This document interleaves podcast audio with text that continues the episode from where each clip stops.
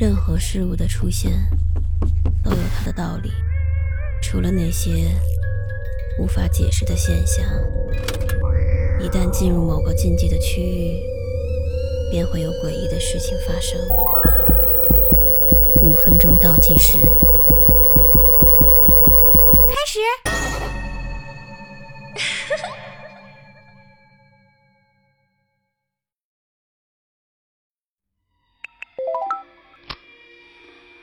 我正看直播看得起劲儿，突然收到了一条带照片附件的短信。照片上的女孩非常漂亮，身材也十分撩人，只穿着一件超大号的白衬衫，正带着诱人的微笑，用淡褐色的眼睛专注地盯着镜头。她显然是发错了人，因为。我完全不认识他是谁，所以我决定在他发更多的照片之前告诉他。我想你可能发错人了哦。回复后，我就锁上了手机。大约一小时后，这个号码又发来了另一张图片，一只印着“张芷慧”，貌似是他名字的咖啡杯。怎么不回话？晚上六点星巴克见面，没问题吧？他的下一条短信写道：“他没看我的留言吗？”我很好奇，但惊讶地发现我的短信显示着已读状态。这不太可能吧？他应该是收到我的信息了，为什么？为什么还在问？不管怎样，我又给他发了同样的短信，但还没打完，就又给我发来了另一张图片。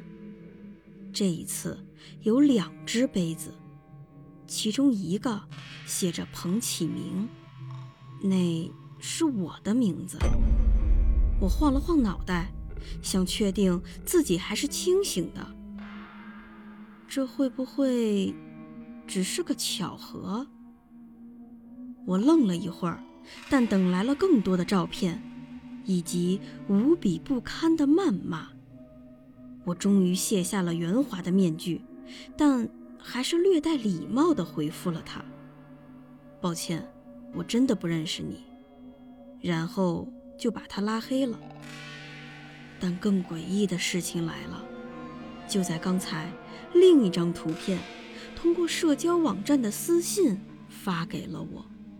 来自于一个未知账号。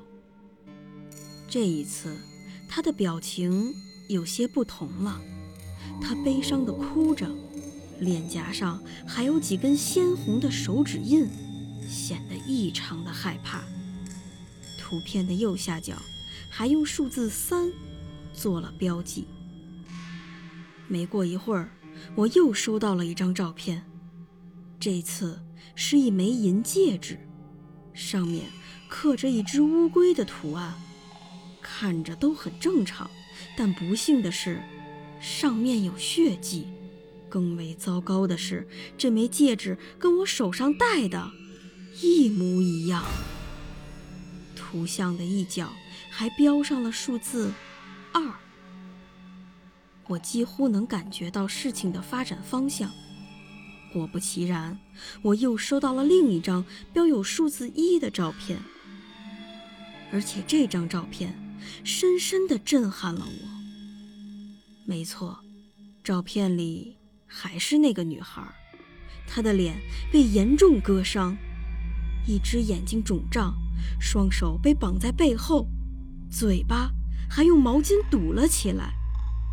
她生无可恋地坐在床上，似乎……已经厌倦了去哭泣。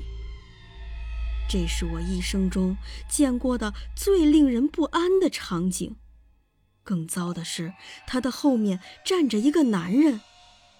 他穿着黑色的衣服，正低头望着自己的脚，手里还拿着一把相当大的刀。我不认识那个女人，但我确确实实为她担心了起来。接着，我又陆陆续续收到了一些信息。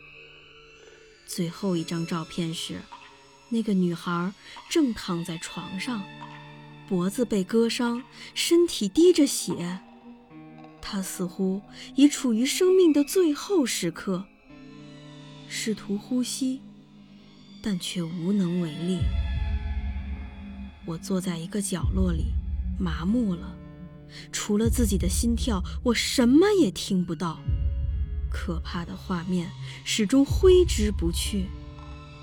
几分钟后，我的电话响了，是朋友打来的。喂，启明，我有一个好消息，一个非常好的消息。哦，你说。哎，还记得我跟你说过培训班上认识的那个姑娘吗？她终于答应跟我约会了。但是吧，他的父母有点保守，所以呢，他会带个朋友陪他一起。好消息是，他的那个朋友也是单身，而且很性感哦。所以，我们将会是一个四人约会，你懂的。嘿嘿。等一下，等一下，我我今天可能……哎，别找借口了，你一定得来啊。他的名字应该是……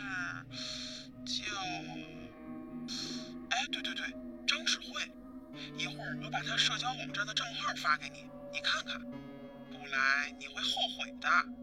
晚上六点星巴克，谁不来谁孙子。